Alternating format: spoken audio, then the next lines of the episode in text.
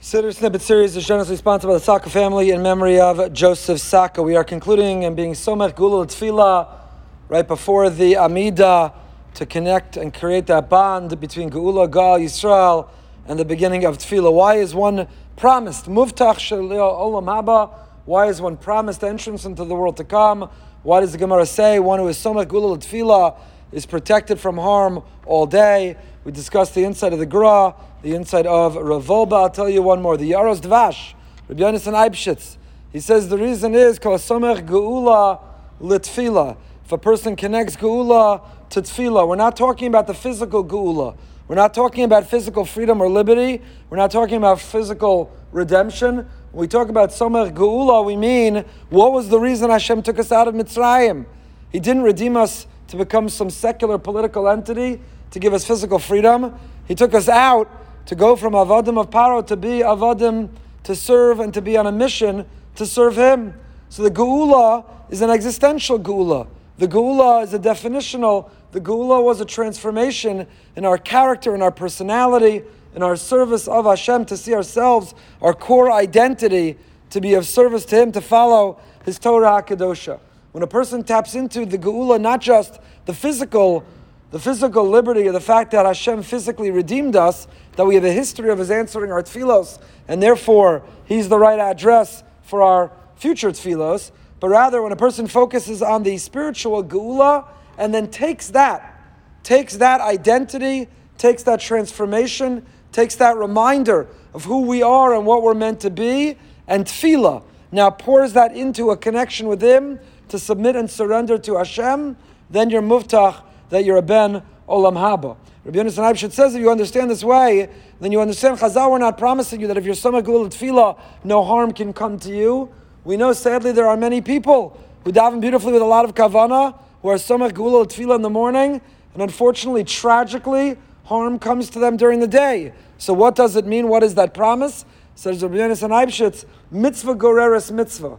The promise is not to be protected from physical harm, it means spiritually, if you get the day started right, spiritually, if we focus and tune in on what real geula is, and then we channel and manifest that in a heartfelt tefillah, then mitzvah goreres mitzvah.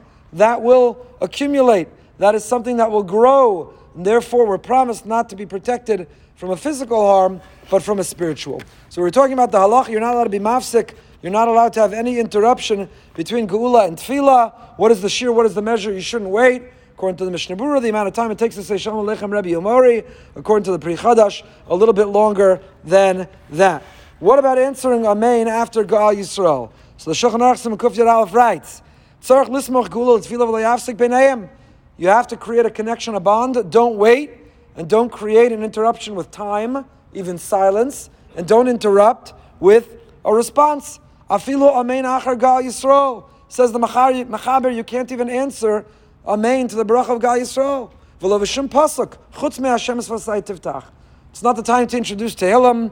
Don't start uttering or reciting any other tefillah. You say Gal Yisrael immediately, three steps forward, and the Amidah. The Ramah disagrees. Yeshomim shemutalano samin Gal Yisrael.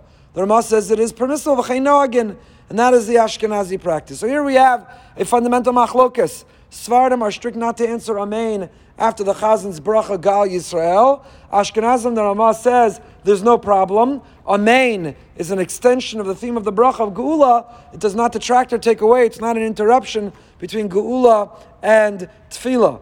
What about any other interruption? You finish Gal Yisrael, and from the neighboring minyan, you're at the kotel, you're in the shtibel, you hear Kaddish, you hear Kedusha, you hear Baruch Can you answer and interrupt? Here, the Ashkenazim and Sfar, the Machaber Ramah both agree, you may not. Once you say Gal Yisrael, can't accept to get an aliyah, can't answer Kaddish, Kedusha, or Baruch You have to be Samach Gula Tefillah and begin the Amida immediately. So is it that simple? We paskin? Sfardim can uh, don't answer Amen, and Ashkenazim do answer Amen? It's not so simple because even the Ashkenazi position has tried to fulfill according to all the opinions. We spoke about it, and we have a similar halacha at the end of Ahava Rabba, the bracha right before Shema, where we have a similar machlokas, machaber ramah, can you or can't you answer Amen? And a suggestion is uh, put forth. Not there, but here with Gal Yisrael. The suggestion is endorsed by Rav Chaim Kanievsky and by others, Rivevos Ephraim, who say, let the chazan very quietly say Gal Yisrael. So in many shuls, you'll hear the chazan taper off. The chazan who boldly and proudly and loudly has been leading the whole tefillah and will resume that decibel level for Chazaras Hashatz, all of a sudden the chazan loses his voice for the bracha of Gal Yisrael. Baruch Hashem. Silence. Quiet. What happened to the Gal Yisrael? So some suggest, Chaim Kanevsky writes, it's a beautiful minhag, that that's a way to fulfill both. You're not presented with the problem of whether to answer Amen or not, because the bracha is not being recited. However, many object. Rav Yaakov Kamenetsky, Rav Shlomo Zalman Auerbach, Rav Elyashiv, Rav Chaim Pinchas Scheinberg, uh, all object, and they disagree.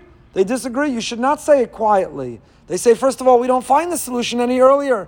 No earlier post. poskim endorse a practice to not be the chazan. The chazan is meant to recite the brachas out loud. In fact, Rav Henkin writes that the chazan's role is to say the brachas for those who can't or don't know it on their own. So for the chazan to go quiet, to go silent, what if there's someone there? Today we have a siddur. But before there was the siddur, if the chazan went silent on Gal Yisrael, a person there didn't know how to make that bracha, we failed that individual. So Rav Henkin, perhaps the strongest, the most vociferous, argues the chazan should not be quiet for the bracha of Gal Yisrael, that that is in fact an improper practice. So what might be another, another suggestion how to fulfill all opinions? And here the Mishnah Berurah brings this down, and this is the same suggestion before Shema, to wait before the bracha, you may get a little bit ahead of the chazan when you stand up. Tilos lekelayon, shecha michamocha. You can get a little bit ahead of the chazan, but at the bracha, stop and wait. And if you recite the bracha simultaneous to the chazan, can't answer amen to your own bracha. So the way out for the chazan to say Gal Yisrael out loud and simultaneously not be confronted with the challenge, question of whether to answer amen or not, is to simply synchronize to time your Gal Yisrael, your bracha with the chazan, and you're able to avoid the issue, or you're able to fulfill all opinions. To be clear for Ashkenazim, there's no, there's no um, requirement to fulfill all opinions. You can boldly answer Amen after Gal Yisrael.